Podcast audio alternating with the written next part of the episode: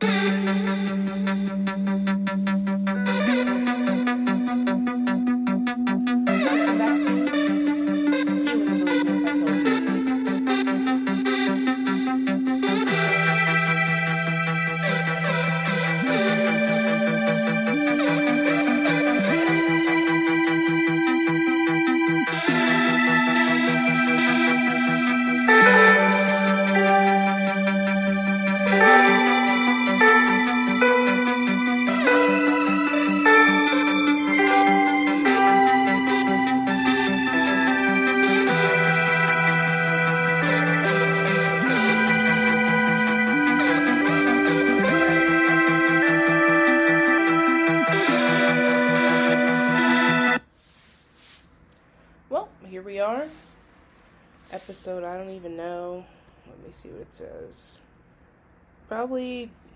Session, gosh golly, I don't know, six? Um, I'm not sure if that's bad luck or not.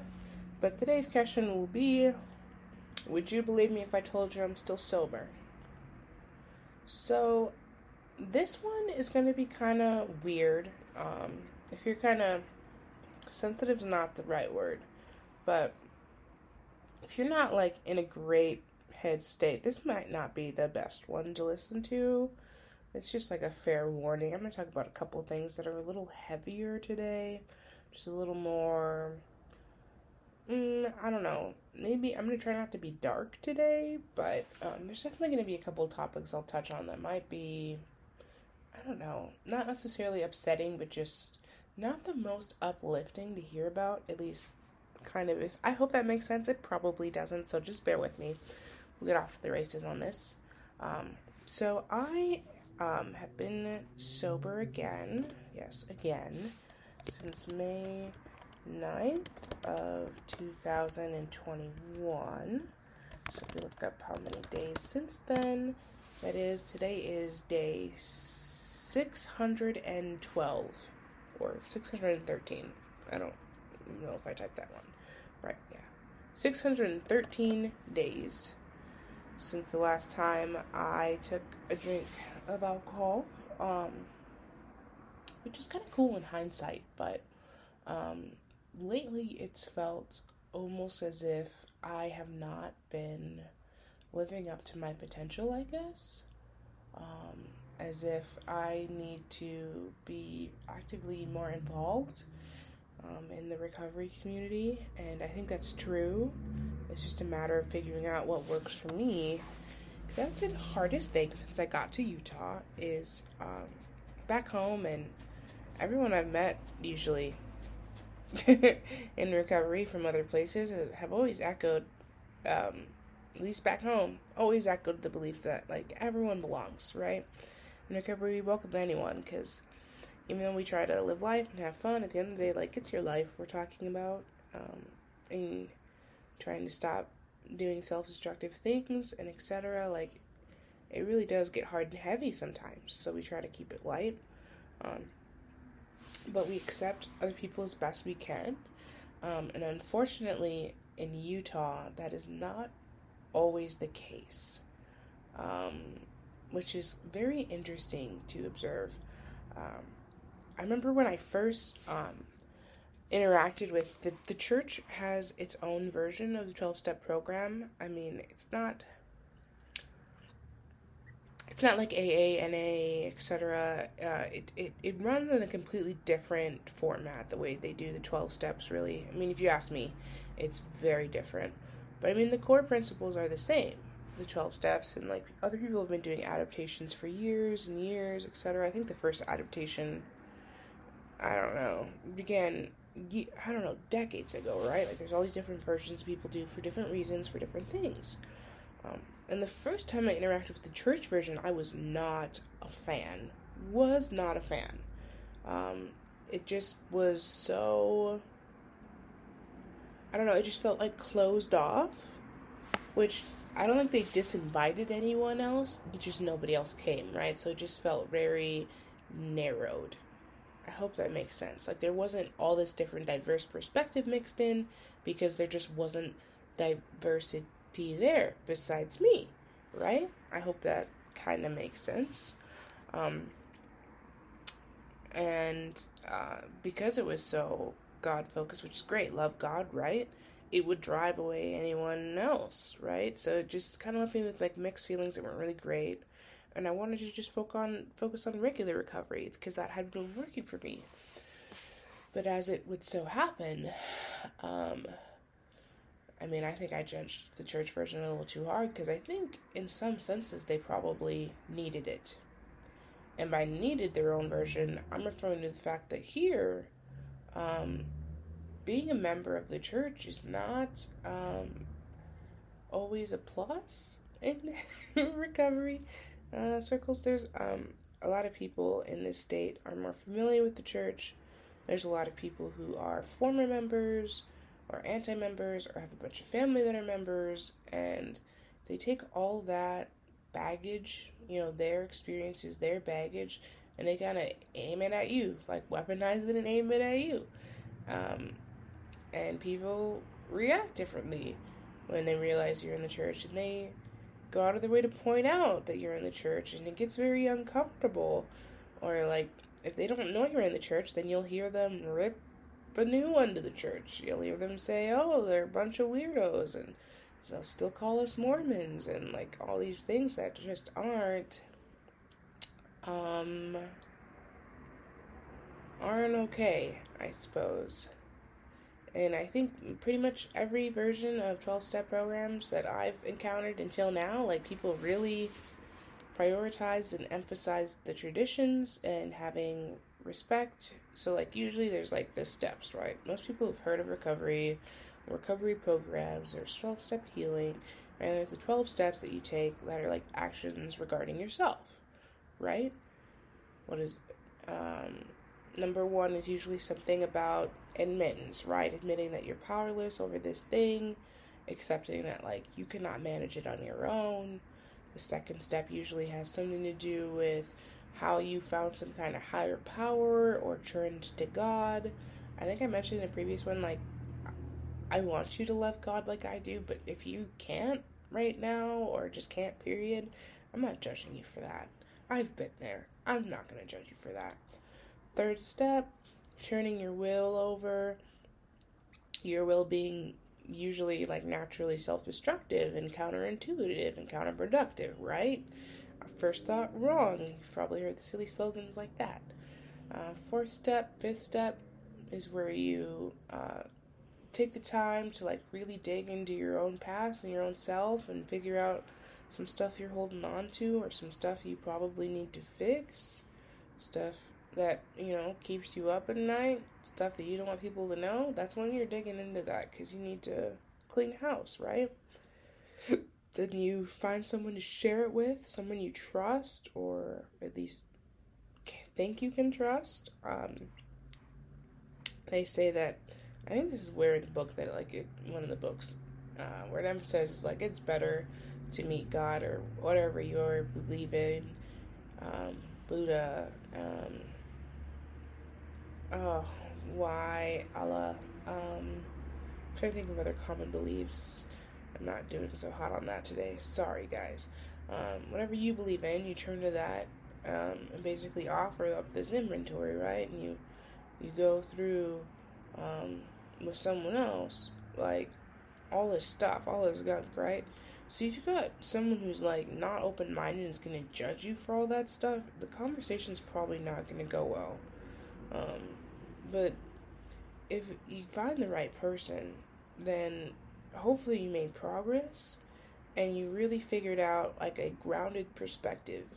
Because I think when we look at stuff from our past and just like stuff, you know, even just current stuff that's like current problems we're having, we tend to look at it black and white. Like either it's awful or it's fine. Like there just can't be an in between, right? Like either we um like really fixate and um, really dig into it, um, maybe rip ourselves down, you know, or on the flip side, we kind of ignore it, shove it on the rug, and just keep moving. And this isn't like one size fits all, right? But like in the gist, I think a lot of us think like that, right? Like either something we did was acceptable or it was unacceptable. And there just couldn't possibly be this gray area that you had to navigate. And you couldn't possibly have chosen the wrong side of the line, right? I mean, I've had to go back and look at things so many times um, that I just don't even care anymore. Like, not that I don't care, but like, you know, when you get those feelings, okay, maybe you've had this happen to you, maybe you haven't, but where you like think of like you do something, okay, say it's like an argument. Say you got an argument with someone and you felt like you were right. Okay, this is a simple one. You felt like you were right. Later, you thought it through, felt kind of embarrassed, realized maybe you overreacted, maybe you misunderstood something, maybe you just handled it wrong. Okay, simple, said and done. Go fix it. Okay, go fix it. You're human, right? Admit you're human, apologize, try to do better next time, right? That gets kind of into more of like a 10 step zone, but, anyways, it's 5 6. 6 is kind of weird for most people. 6 is where, I don't know. I don't know. Six is six is really open to a lot of interpretation. There are people who really dig for six. There are people who really keep it short and sweet. I think I'm on the short and sweet side. For me, six and seven usually have to do with like when you find a lot of people call them defects of character, but it's like your shortcomings, right? It's anything you struggle with and you think you should be better about. It could be things like being prideful or dishonest. It could be all sorts of things, right? That just are kind of unsavory, basically. Um, and six is where you like figure out what those things are, and seven is where you start to really try to work on them or ask for help working on them, be it from, you know, just people around you or just setting yourself better routines, like whatever it is. Okay. And then eight is all that stuff that you dug through and you realize where you were wrong. That's when you start trying to fix it. That's when you're gonna like separately focus on figuring out like where your part was in things, okay? And so you can compile this list, and the nine is where you formally start working on fixing it, right? So it could be direct apologies to people. Um, I'm at a phase um, and a point just where a lot of my men's, we call, we call them amends, right? And you've probably seen in movies like man, I feel like they like always butcher it in movies where they make it look just stupid or the person who apologizes doesn't actually change their ways. Like it's never I feel like it rarely ever sticks in movies. They really give recovery a bad rap. But so in the um sorry Marley. Uh I was whistling at myself because I I'm tired, I guess. But so for me, a lot of what I do is called living amends.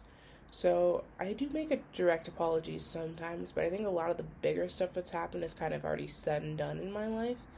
And I had previously done like more direct amends when I was younger, and now I mostly work on just living my life better. That way, if for some reason opportunities arise, like there's a track record there of me having really changed instead of me going out first to apologize and ask how I can change. I first work on changing. But then again, there are times where I've done both. It, it goes both ways for me, but bless me. um, going into 10, I kind of mentioned it earlier. So 10 is where you really, I mean, most people would do something kind of daily or just regularly where you like review basically your conduct again. It's not as crazy as doing a fourth and fifth step, but like you look at things you did and be like, hmm, I think I may have erred here. I think that I may have crossed the line here. I feel like I could do this better, etc. And then you work on that. It's a lot more of an immediate turnaround instead of letting things build up over years and years and years. It's trying to just address things like when they come up. Um, I think it's in one of the perhaps AA sides of things. I don't remember which recovery program says which anymore. But where they talk about like, I'm pretty sure it's AA, where like I, none of us who suffer from these afflictions have it in us or have the luxury of holding on to resent anymore.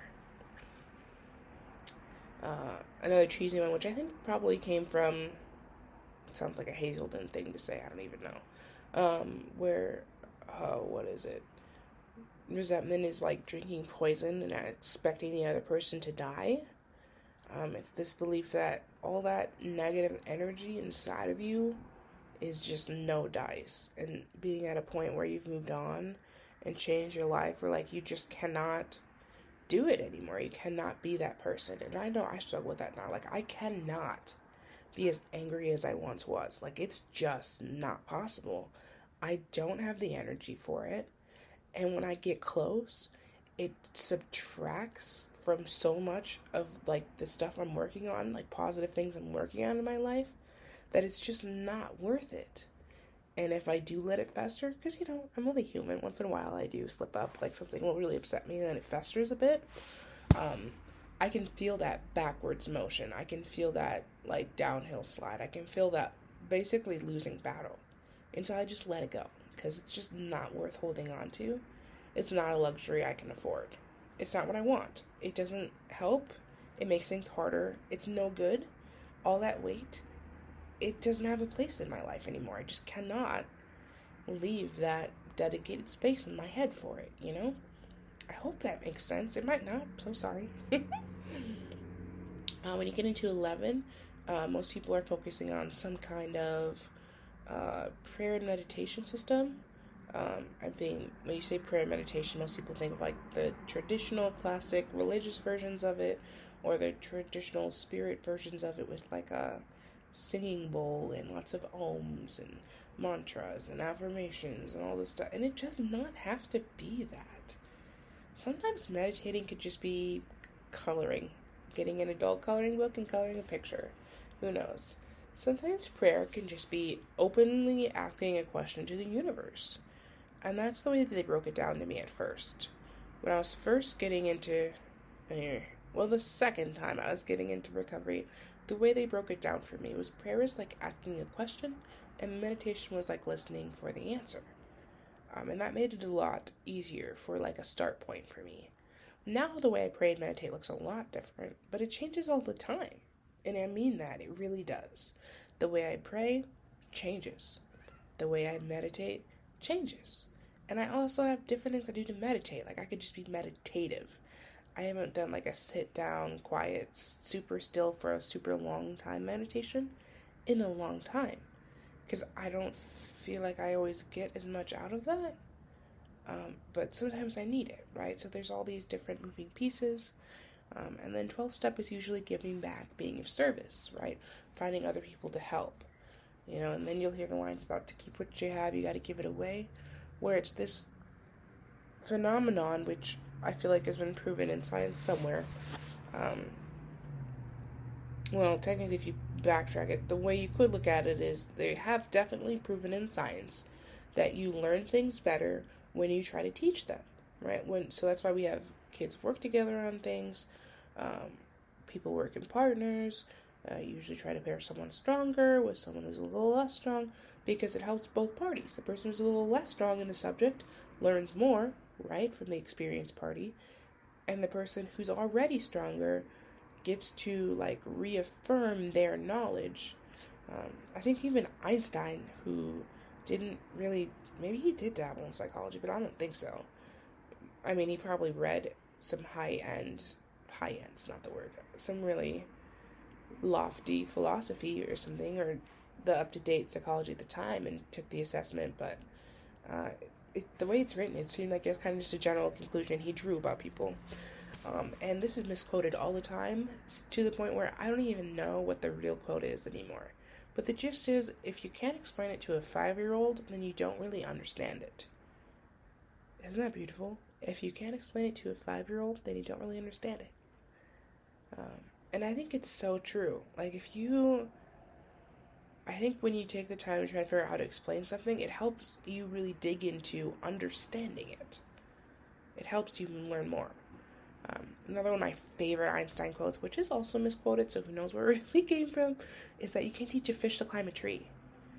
and I think I try to know the difference and find that balance. Like there are people who just think so differently, people who see things so differently, people who've experienced so many different things and just have different worldviews and all that stuff. And then there's people who don't even know what the word worldview means, which is fine because um, I don't think I learned that word, until my probably my freshman year in college, uh, and I think it changed my life. But yeah, I'm getting off track now. But I'm also not because we're gonna bring it back around to the point where lately I wish that I was doing more. Um, that 12th step piece, right? And I think I had vaguely talked to my my mentor, my advisor, my sponsor, um, like a couple months ago, about how like it just doesn't seem like it's a good choice for me here to take up the role like she has in other people's lives, where you're kind of that person to call on, person to help them through the steps, you know, person to help advise them, right? Uh, they call it sponsoring in some programs. Um, and here, because um, I didn't have, I didn't get my one year until I was here in Utah. Um, here, I don't feel like I fit. Um, and that's not um, the there's this thing we call oh what did we call it um, terminal uniqueness where the less we think we're like other people in the programs the less likely we are to do the things that they do try them and you know get through these steps because we feel like we're different right it's just a little different than that literally my first aa meeting in here someone went on like a whole rant about how terrible having to be around all these Mormons are and calling it Mormon. They literally said, I grew up here in Mormonville, USA, etc., and like all this stuff. And I get where they were coming from. And I think when I came here, I had this big idea about how like I could try to prove the difference, right? I could, because I have met members of the church that um, unfortunately behave in a way that makes me find it totally believable and justifiable and understandable as to why people are so angry at members of the church. Um, even I have become angry at some members of the church, and I am a member of the church. But we will talk about that some other time, or maybe we will talk about it today. But probably not, because I don't want to be the super long one. But um, so I get it, right? And I'd hoped kind of almost to be like a fun liaison, you know, to like show people that like members of the church can be like we're good people. I know lots of I have met I have befriended lots of people in the church who like I would defend. I would defend their honor if someone went after them. You know, I'd be like, no, like you don't have a right to judge them. Um, and unfortunately, I've also met people who made me feel unwelcome. And here's the thing though, you're gonna get that anywhere you go. The problem here is instead of just addressing people as people, um, there's this habit to automatically translate and transfer everything to the church, which is not fair. Um, in fact, there are times where I have picked a bone with members about things they said as if it was the church um, that are not true. Mm. Like, um, I think it's up for debate and should be clear which side I'm on that we are Christians. And I think I've touched on that point before, but I'm going to drive it home again. Literally, the name of this church is the Church of Jesus Christ of Latter day Saints. It's not the church of the prophet. It's not the church of authorities. It's not anything besides the church of Jesus Christ of Latter day Saints. And if you haven't really read a lot of biblical things, you wouldn't know that they use the term latter day at some point. I think it's in ah, I don't remember, but for sure they use the word saints a lot. They refer to the saints a ton. So it's literally just trying to be God's righteous people. That's it. Trying to be followers of Jesus Christ. What on earth makes people say we are not Christians? I do not understand. When it's people who aren't in the church, I'm like, okay. When it's people who are in the church, I, my mind is blown.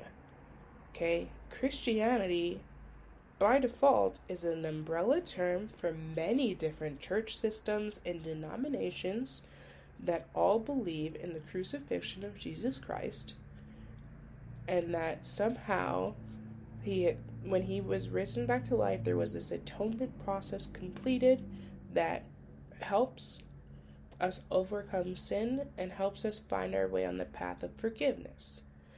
Now, that can sound really abstract and weird if you're not familiar with Christianity at all. I feel like most people who would listen to this podcast are at least a little familiar, just because I don't know people from really cool parts of the world who that are more remote or distant or have totally different belief systems. Um, i I want to learn more about them. Uh, but the point is, the people listening here probably understand that concept. Like, at least understand what Christianity is. They may not be Christians, but, like, you know what it is. Okay? For some reason, it seems like some people in the church do not know. Um, which is okay, I suppose. It is what it is. Um, it's one of those things I hope to maybe help change one day. Um, or, like, when Roe versus Wade happened, well, not happened, right? I'm 26, but when uh, whatever the Supreme Court did, where they reversed part of it, I should have read more on that. I wasn't too into just because I, I just wanted to avoid all the controversy, right? But when they did that, there were people who were like, "Ooh, all these people are going to protest the church and they're going to riot against us, and everything's going to be unsafe, and etc." And like all this stuff, like people were so worried about it, and I was like, why would they do that? And people were seriously concerned because they're like, well, because the church is against abortion, which is f- false.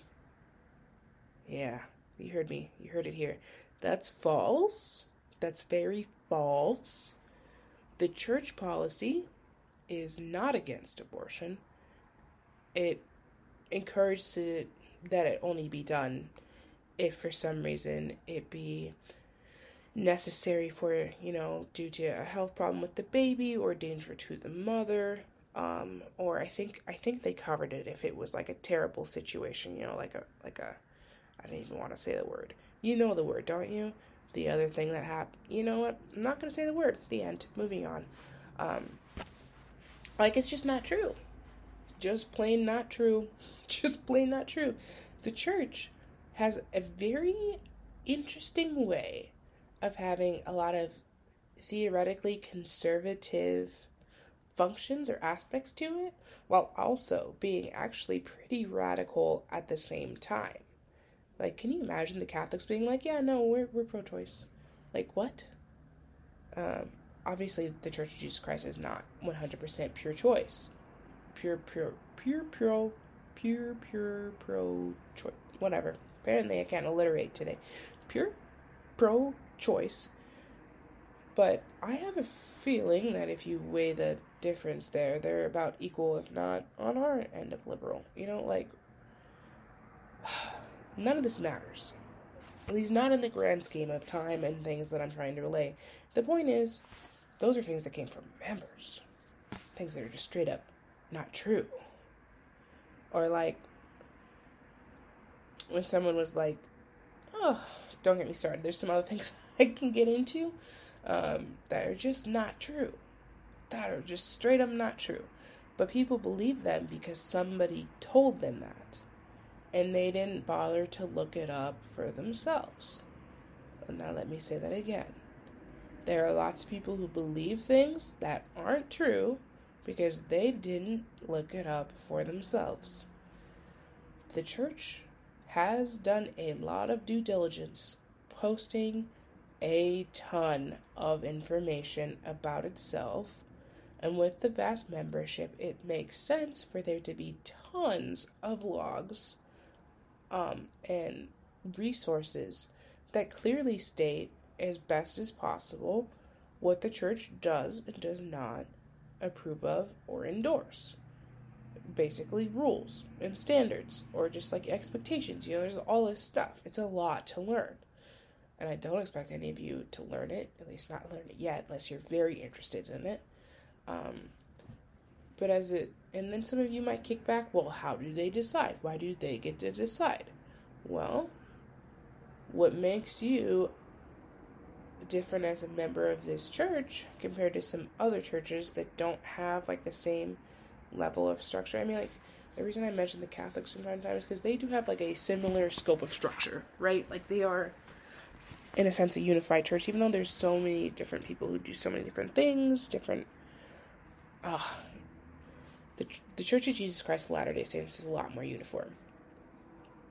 And I think the reason behind that is because part of being a member of this church is believing that uh, things are true, right? So if we believe um, that the things, okay, so like the people that are making a lot of these decisions, people up at leadership level, and you know, people they've appointed to help them make all these decisions, and the train goes down. I know I talked about priesthood keys before. The same thing works on the literal structure side of the church as it does on the spiritual side, the spiritual structure, and with the physical structures. Okay, where there's this concept of top down. But this inspiration, like it's not culty. You can think what you want, obviously, right? Proven that time and time again. Like there are members who say things that I'm like, I don't know where you got that from, but okay.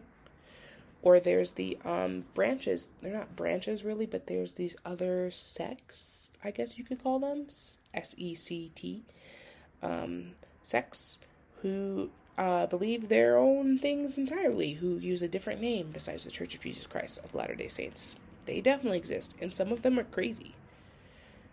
But that's not the church's fault. Just like there are plenty of Baptist churches, I think, who are crazy. there's also some that are absolutely amazing, right?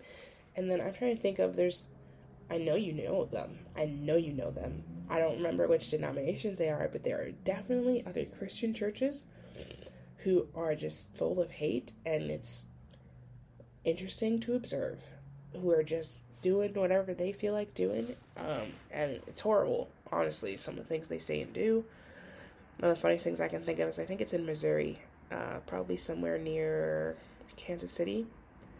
Uh, there is one of those really hateful churches is based there. I can't remember the name of it off the top of my head, and we're not fact checking. But across the street, they, for the longest time, I don't know if they still have it, right across the street from this disturbing church which by the way at the time that i was there was based in like this big house it wasn't like a mansion either it was just like a weirdly big house from the neighborhood that had like these really intense like metal gates around them not like mesh fence not like silver fence like big like blackish dark gray like the huge big bar fence around them and across the street someone had painted a house rainbow colors just to be right there to remind them hey, we have all these diverse people here. You know, like it's intense, right? Oh, cannot. That story warms my heart. It reminds me of um. This is a tangent. I'm going to tell you guys about me and paper clips because I don't think I did. I mentioned that I love paper clips and that it's kind of like an inside joke between me and God and that it's a tender mercy to me whenever I find a paperclip in like a weird way, which sounds like really weird and OCD, but like it's so true. And two paper clips I found in funny ways, two white ones, are now clipped onto like my temple slippers. that way, like they're always there to remind me. Um, when I was little, there was um, this. Uh, uh, I'm trying to think of what grade. I wasn't really that little, was I? I think it was probably actually in middle school. Whatever where they had talked about during the Holocaust, there was um, some people in the resistance would take paper clips, and I think I can't remember if it was a super specific spot on their shirt. I think it might have just been the right side or something near their collar, and they would clip a paper clip on there. And that was the way that people who were, you know, on the run could know that someone was in the resistance. And I think they got away with it, like for the entirety that they did it. I don't think the Nazis caught on at all, is the story I heard um, which is incredible. Right? can you imagine that? Something so simple, just a little paper clip. Clip it on. So subtle. To help someone know that you were willing to help them. That you, you know, you were one of the good guys. And like, I wish they made a movie about that. Like that story, I've always held that story so dear. Um, and I couldn't tell you why, but that is just like one of the ways God made me, right? And that's kind of speaks to the fact of like, so that's funny to me. Well, not funny, but the the funny fact to me is that like we're all wired to like like or love certain things, right? And we're all wired to like remember things differently. I hope that makes sense. Like, so for me, like this paperclip story never left me. I don't think I ever forgot it. But I know that most of my classmates probably never thought twice about it. I don't remember anyone else ever being as obsessed with paperclips as I was, right? Like, it was just um, so I think even when my rookie years of working in education, when I was dealing with the bus, there was these kids that were so rude. They were so bratty, guys. It was hilarious, but also disturbing. But they were so bratty. It was also just, I don't know. It was a roller coaster ride to deal with these kids because, um, and it's so funny because this this district at the time they had a few different elementary schools, and this was the one that was notorious for their kids being snobs. Um, some of them were a little wealthier, but it wasn't even just that. There was something about the dynamic I think it you know was a special uh, immersion program, uh, language immersion program, and uh, something about that really gave them this sense of I don't know. I'm not gonna say the sense of because I can't speak for what they felt or thought, but it definitely seemed to result in them having this air of basically arrogance. Like they were not um, as is palpable the word? Probably not. Moldable? I don't know. They were just like a totally different vibe, and I'm not the person who named them that, okay? That is what it is. That is how it is, okay? Don't blame me. Um, but here, like one thing, I, I call it a brawl, but it wasn't really a brawl because they weren't they weren't scrappers, right? These were little brats. These weren't little punks, okay? But one time, this girl had the audacity to say, uh, what did she say? Someone said um, something. Oh, what was it? I cannot even remember what it was now. But someone was talking about mermaids, I think, and then someone else uh, was talking about how glitter was better and called either the glitter or the someone called either the glitter or the mermaids stupid. Next thing I know, someone has someone else by the hair while someone else is hitting said someone like in the face. I think like it was a hot mess. This was like a fifth grader, like a second grader, and like a first grader. Like in this cat fight over mermaids and glitter. Like, are you serious? My mind was blown. Like, I get first world problems to a point. I do. I'm a f- born and raised in the first world, right? But I'd never seen something like that.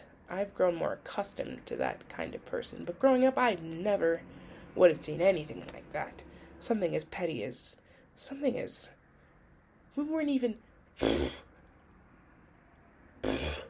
I can't even remember a time in my life where I ever discussed glitter or discussed mermaids with anyone, let alone fight over it. That was. My mind was blown.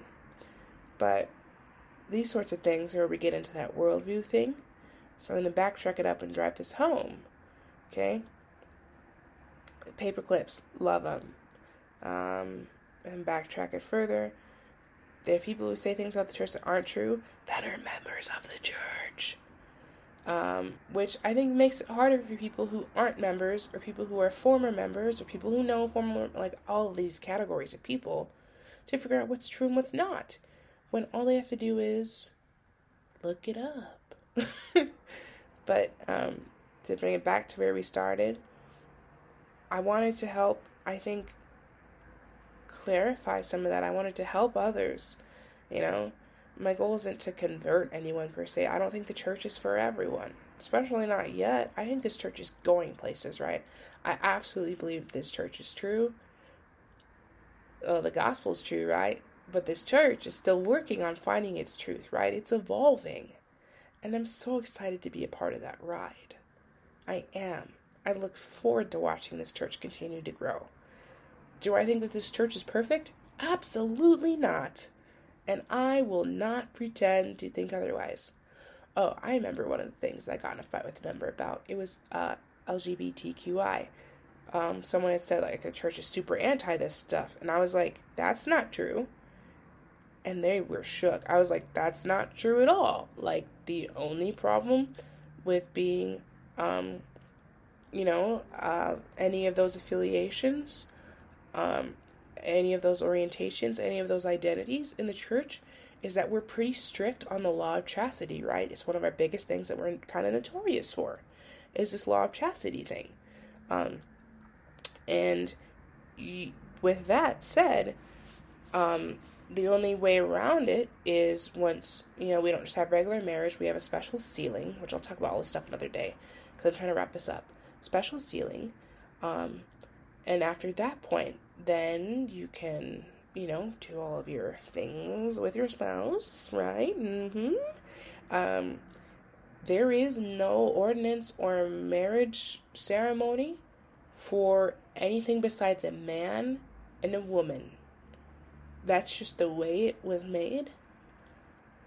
I'm not going to speculate on whether that'll change. I don't know. But what I do know is that it's not, at least from the top down and out of policy, it's not born out of hatred.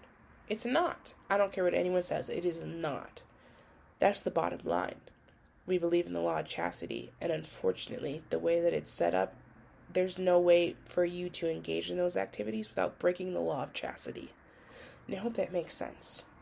Or things like most circles you're not going to fit in if you have like, you know, fun stuff like you, you know, flirty, risque clothing.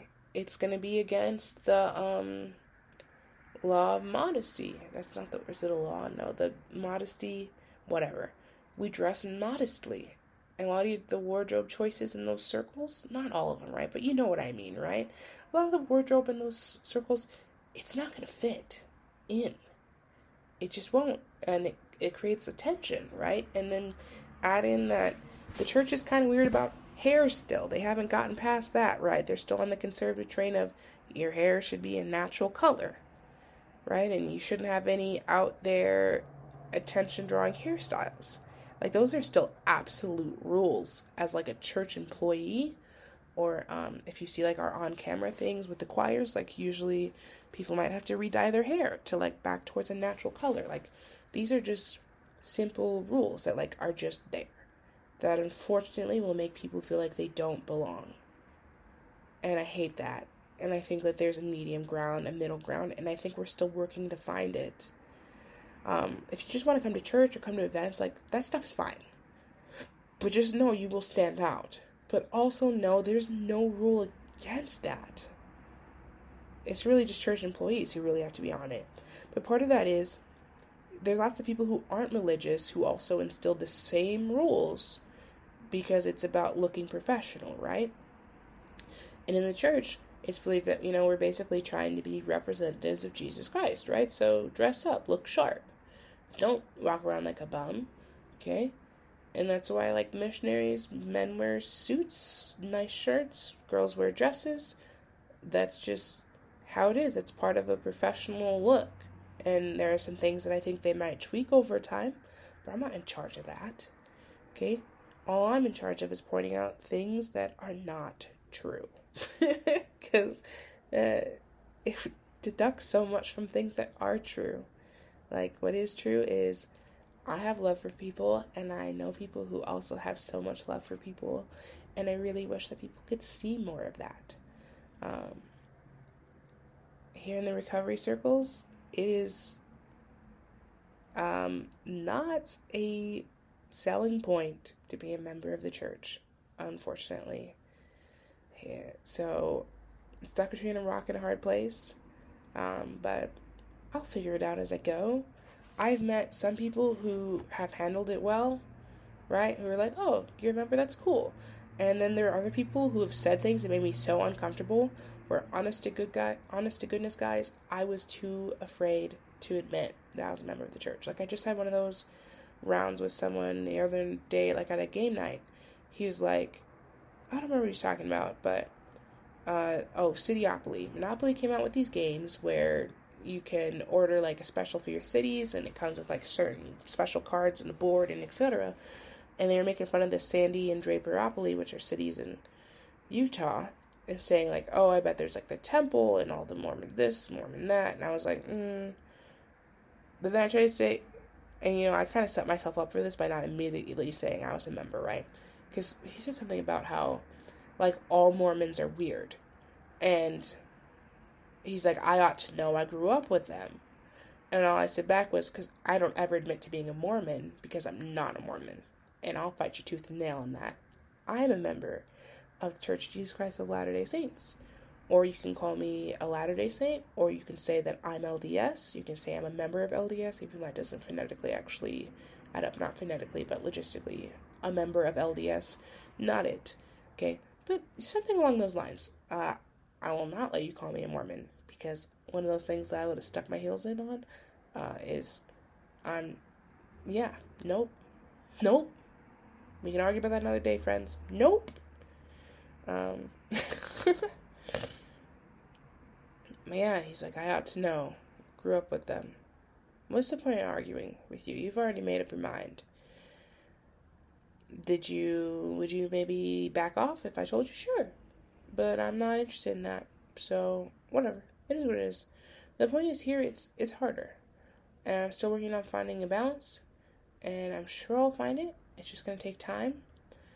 So I haven't been going to meetings, which if you know uh, how big we are on that in recovery, um, uh, that's dangerous, right? We think that's pretty dangerous. We don't like to mess around with that. You're supposed to go to your meetings. You're supposed to stay involved. You're supposed to sponsor all these things. Unfortunately, here in Utah, haven't figured out a a good entry point for that yet. Um, so I've reconsidered turning back towards the church version. Um, but the problem is, a lot of them seem to be lifetime members who just the way they handle it, they don't even talk about things. Like, I just, I don't know. It's just so different I don't feel like I belong there either. So, it's a work in progress, but believe me or not, I'm still sober. So, would you believe me if I said I'm still sober? Guess we'll never know.